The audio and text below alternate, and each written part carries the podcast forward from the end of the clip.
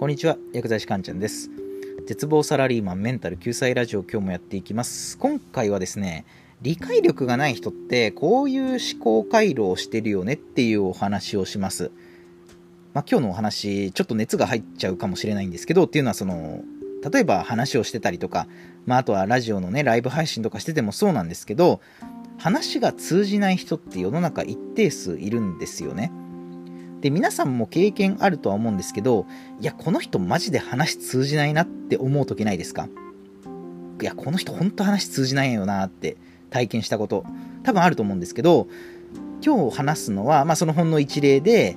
まあ、えー話が通じない人ってどういった考え方をしているのっていうことをね、お話ししようと思うんですよ。で、やっぱ考え方って大事で、っていうのはその考え方が明らか変な方向に行っちゃうと、生活していく上でだいぶ不利になると思うんですよね。で、今日のラジオを聞いてくださってる皆さんにはそんなことがないようにという思いをね、僕なりに込めてですね、今回は理解力が乏しい人の思考回路というテーマでお話をしていきます。まあ、誰かとお話をしてて、なんかこの人話通じないなっていう、あのモヤモヤした感覚ってどういったところにあるのか。まあ、あとはですね、まあ、自分も、まあ、そういう変な思考回路に陥っちゃないようにという、まあ、注意喚起の意味もね、含めてですね、今日のお話参考にしてみてください。ということで、今日のテーマの結論で、理解力が乏しい人の思考回路。えこれはですね、存在しないことを証明できないことが、存在の証明になると思ってるってことですね。存在しないことを証明できないことが、存在の証明になると思ってる。まあ、ちょっと分かりにくいと思うので、後で具体例を交えてね、お話ししていくんですけど、まあ、この存在しないことを証明できないから、じゃあこれは存在するよねっていう思考回路って結構危ないんですよね。で、まず第一前提として、存在しないよっていうことを証明するのって、まあ、ほぼほぼ不可能なんですよ。まあ、一番分かりやすいのは、じゃあその宇宙人はいるのかどうかっていう話なんですけど、宇宙人はいるのかどうか。まあ、宇宙人って、まあ、確かにいるかもしれないですけど、100%いるとは現段階では言い切れないよねっていうのがまあ現状なわけですよ。っていうことを宇宙人は絶対にいるんだって信じてる人に伝えるとですね、こう反論してくるんですよ。じゃあ宇宙人がいないっていう証拠あんの？みたいな。宇宙人がいないっていう証拠あんの？っていう人がね、いるんですよ。でもうすでにお話ししてある通り、存在しないことを証明するのって結構難しいんですよ。まあ、つまり宇宙人がいないって証明は確かにできないんですよね。で、こうなると、その理解力があんまよろしくない人って、じゃあ宇宙人がいないって証明できないんなら、宇宙人はやっぱいるよねっていう思考になっちゃうんですよね。そう、これこそがまさに存在しないことを証明できないことが存在の証明になると勘違いしているいい例なんですよ。であとはそうですね、ちょっと視点が違うんですけど、うん、科学をね、否定する人っているんですよ。科学を否定する人。まあ、その人たちのその科学を否定する理由がですね、別に科学って全てじゃないよねっていうのが否定理由なんですよ。別に生きていく上では科学が全てじゃないよねっていう理由。で、その人たちって、科学が全てじゃないっていうことが科学を否定する理由になると思ってるんですよね。その例えば親の年収が、まあ、子供の学力と、まあ、かなり関係してるよっていうデータがあるんですけど、まあ、つまり親の年収が高い方が子供の学力も高くなるっていう傾向があるんですよ。でこういったデータに対してですねいやいや別に親が貧乏でも頭がいい子ってたくさんいるじゃないですかって反論してくる人って一定数いるんですよね。でこれってやっぱね何の否定にもなってないの分かりますかね？この科学的なデータに該当しない人っていうのはもちろん一定数いる。それは確かにそうなんですけど、それを踏まえた上での科学なんですよ。つまりその親が貧乏でも頭いい子供はたくさんいるよねっていうことは、親の年収と親のあ子供の学力に相関がありますというデータを否定する理由には全くなってないんですよ。そう、これがね、本当にね、わかんない人がね、多くてですね、結構びっくりするんですよね。えっ、と、じゃあどうすればいいのっていうことで、アクションプランなんですけれども、あの、覚えておいてほしいことが一つあってですね、それが、サンプル数1の体験談や、まあ、個人的な感覚で科学を否定することはできませんよっていうことをね覚えておいてほしいんですよ。サンプル数1の体験談とか、まあ、個人的な感覚で科学を否定することはできません。で科学ってやっぱね時にはなんだろうな結構残酷な自分にとってはね不都合な現実をね突きつけてくる時とかってあるんですよ。なので、まあ、科学をね、否定したくなる気持ちもね、わからないでもないんですよ。例えば、じゃあ、そうですね、うん、喫煙は、がんの発症リスクを高めるっていうデータがあるわけですよね。タバコ吸うと、まあ、がんの発症リスクが上がるよっていうデータがあるんですけど、やっぱりそのデータって、タバコをめちゃくちゃ好きな人に対しては結構不都合な事実なわけですよ。そのデータを、その、タバコをね、大タバコが大好きで毎日吸ってる人に伝えるとですね、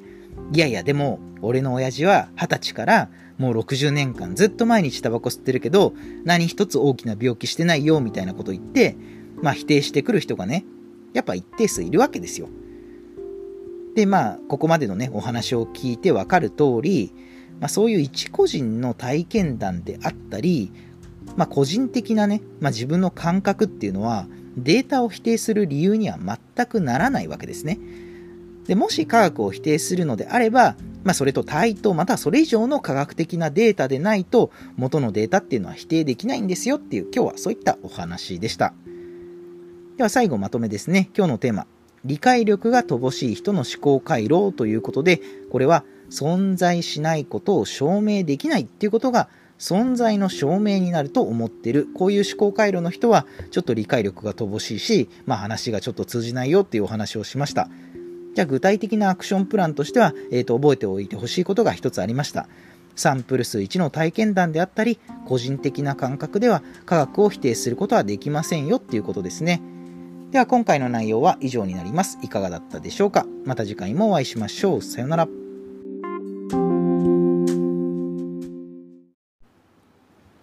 絶望サラリーマンメンタル救済ラジオをいつも聞いてくださりありがとうございます。この後の放送は今日のお話に関連する僕が過去に挙げた放送になります。そちらも合わせて聞いていただければ理解が深まると思いますのでよろしければ聞いてみてください。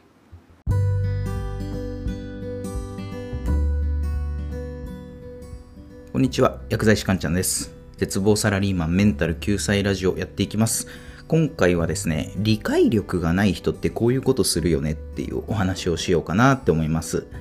理解力ってあった方がいいですよね、当然。で、例えば何か一つのことをあのテーマに議論をするときとかも、理解力のある人と議論を行った方が、まあ、よりいい結論を導きやすいわけですよね。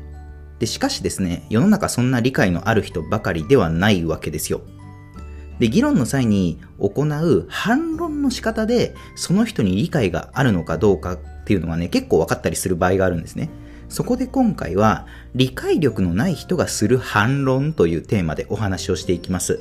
理解力のない人はどのような反論をしてしまうのか、また生産性高く議論を進めるにはどうすればいいのか、この2点をポイントにぜひ今日のお話参考にしてみてください。ということで、早速今日のテーマの結論で、理解力のない人がする反論。それはですね、少ないサンプル数でデータを否定するっていうことですね。少ないサンプル数でデータを否定する。大体こういうことする人は、えー、理解力がない人です。つまり、データ上こういう結果が出てますよね。だからこういうことが言えますよねっていう主張に対して、でもこういう人だっているじゃないですか。だからその主張は違うんじゃないですかみたいに言う人ですね。まあ、ちょっとわかりにくいと思うので、後で具体例を言いますよね。で、なぜ少ないサンプル数でデータを否定するような反論をする人は理解力がないのかっていうと、これデータ、統計の意味が理解できてないからなんですね。で、まあ、統計がどうこうとか難しい話は置いておいて、まあ、分かっていただきたいのが、例外なんてあるに決まってるんですよ。で、その例外を踏まえた上でのデータなわけですよね。例えばじゃあ親の身長が高ければその子供も身長が高くなるっていう傾向があるじゃないですか。で、事実データとしてありますよね、それは。で、それでも、たとえ親の身長が高かったとしても、子供は親みたいに背が高くなりませんでしたっていうケースだって当然あるわけですよね。でもこれはあくまでも例外なんですよ。で、この例外だけを大きく取り上げて、親の身長が子供に遺伝するは違うじゃんっていう人は、やっぱね、理解力がないんですよ。で、あの、さらにね、理解力のない反論、まあ、2つほど例を挙げるとですね、例えばそうですね、親の年収で子供の学力が決まるっていうデータがあるんですね。親の年収で子供の学力が決まる。で、これに対して、いやいや、僕の友達の家めっちゃ貧乏だったけど、その友達東大行ったよとか言う人いるんですよ。これまさに少ないサンプル数でデータを否定してますよね。こういう人は理解力がないので気をつけましょうってことですね。で、あとは、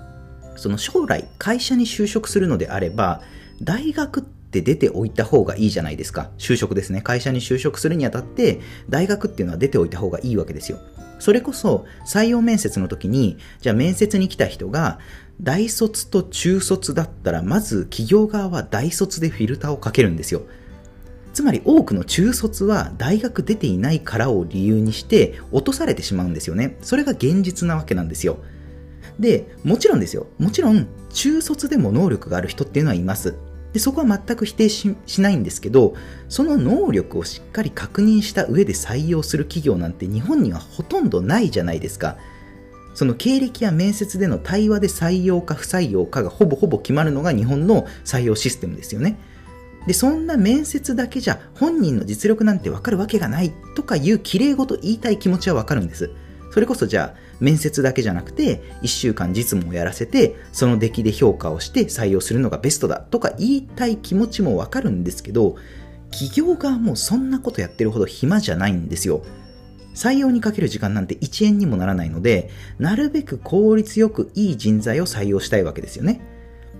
で、面接なんてただの新卒一括採用の名残だとか、いろいろ意見はあるんですけど、効率よく人材を取るという点においては、面接で採用するという形式は現状変わらないわけなので、就活する側はその中でどう戦うかを考えることが一番大切なわけですよ。なので、大学は出ておいた方が仕事に就きやすいですよっていうのは事実としてあるわけじゃないですか。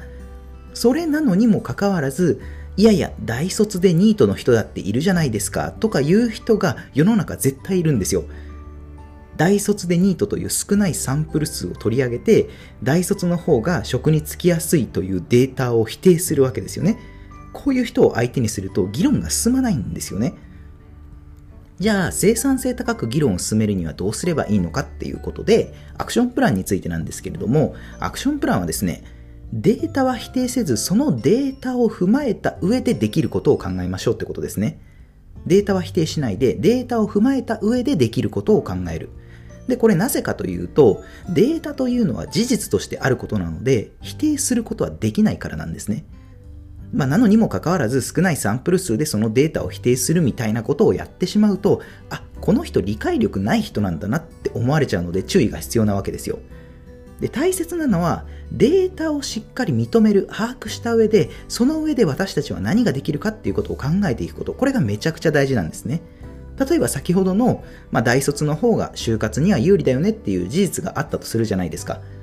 それに対していやいや大卒でニートの人だっているじゃんとか反論するんじゃなくて大学には別に行きたくない子供別に行きたくないと言った子供がいたとしましょう。僕大学には行きたくないんだよねっていうふうに自分の子供が言ったとするじゃないですか。じゃあ、その子供に対してはどういうふうに接すれば子供は幸せになるのかって考える方がよっぽど実りある議論になるわけですよ。その大学、大卒の方が就活には有利という事実があるよと子供に教えた上で最終的にはやっぱ子供は大学に行かせた方がいいのかそれとも子供が何か明確にやりたいことがあるのであれば、大学には行かせないで好きなことをとことんやらせた方がいいのかとかですね。でデータを否定する議論ではなくて、データを踏まえた上でどうした方がいいのかっていう議論の方が実りある議論になるわけですよ。なので、データをうまく使ってですね、議論を進めていくといいのではないでしょうかという、今日はそういったお話でした。では、最後、まとめですね。今日のテーマ、理解力のない人がする反論、それは少ないサンプル数でデータを否定するということですね。具体的なアクションプランは、データは否定せずに、そのデータを踏まえた上でできることを考えましょうということですね。では今回の内容は以上になります。いかがだったでしょうか？あなたの人生がグッドライフになりますように、薬剤師かんちゃんでした。では皆さんまた次回もお会いしましょう。さようなら。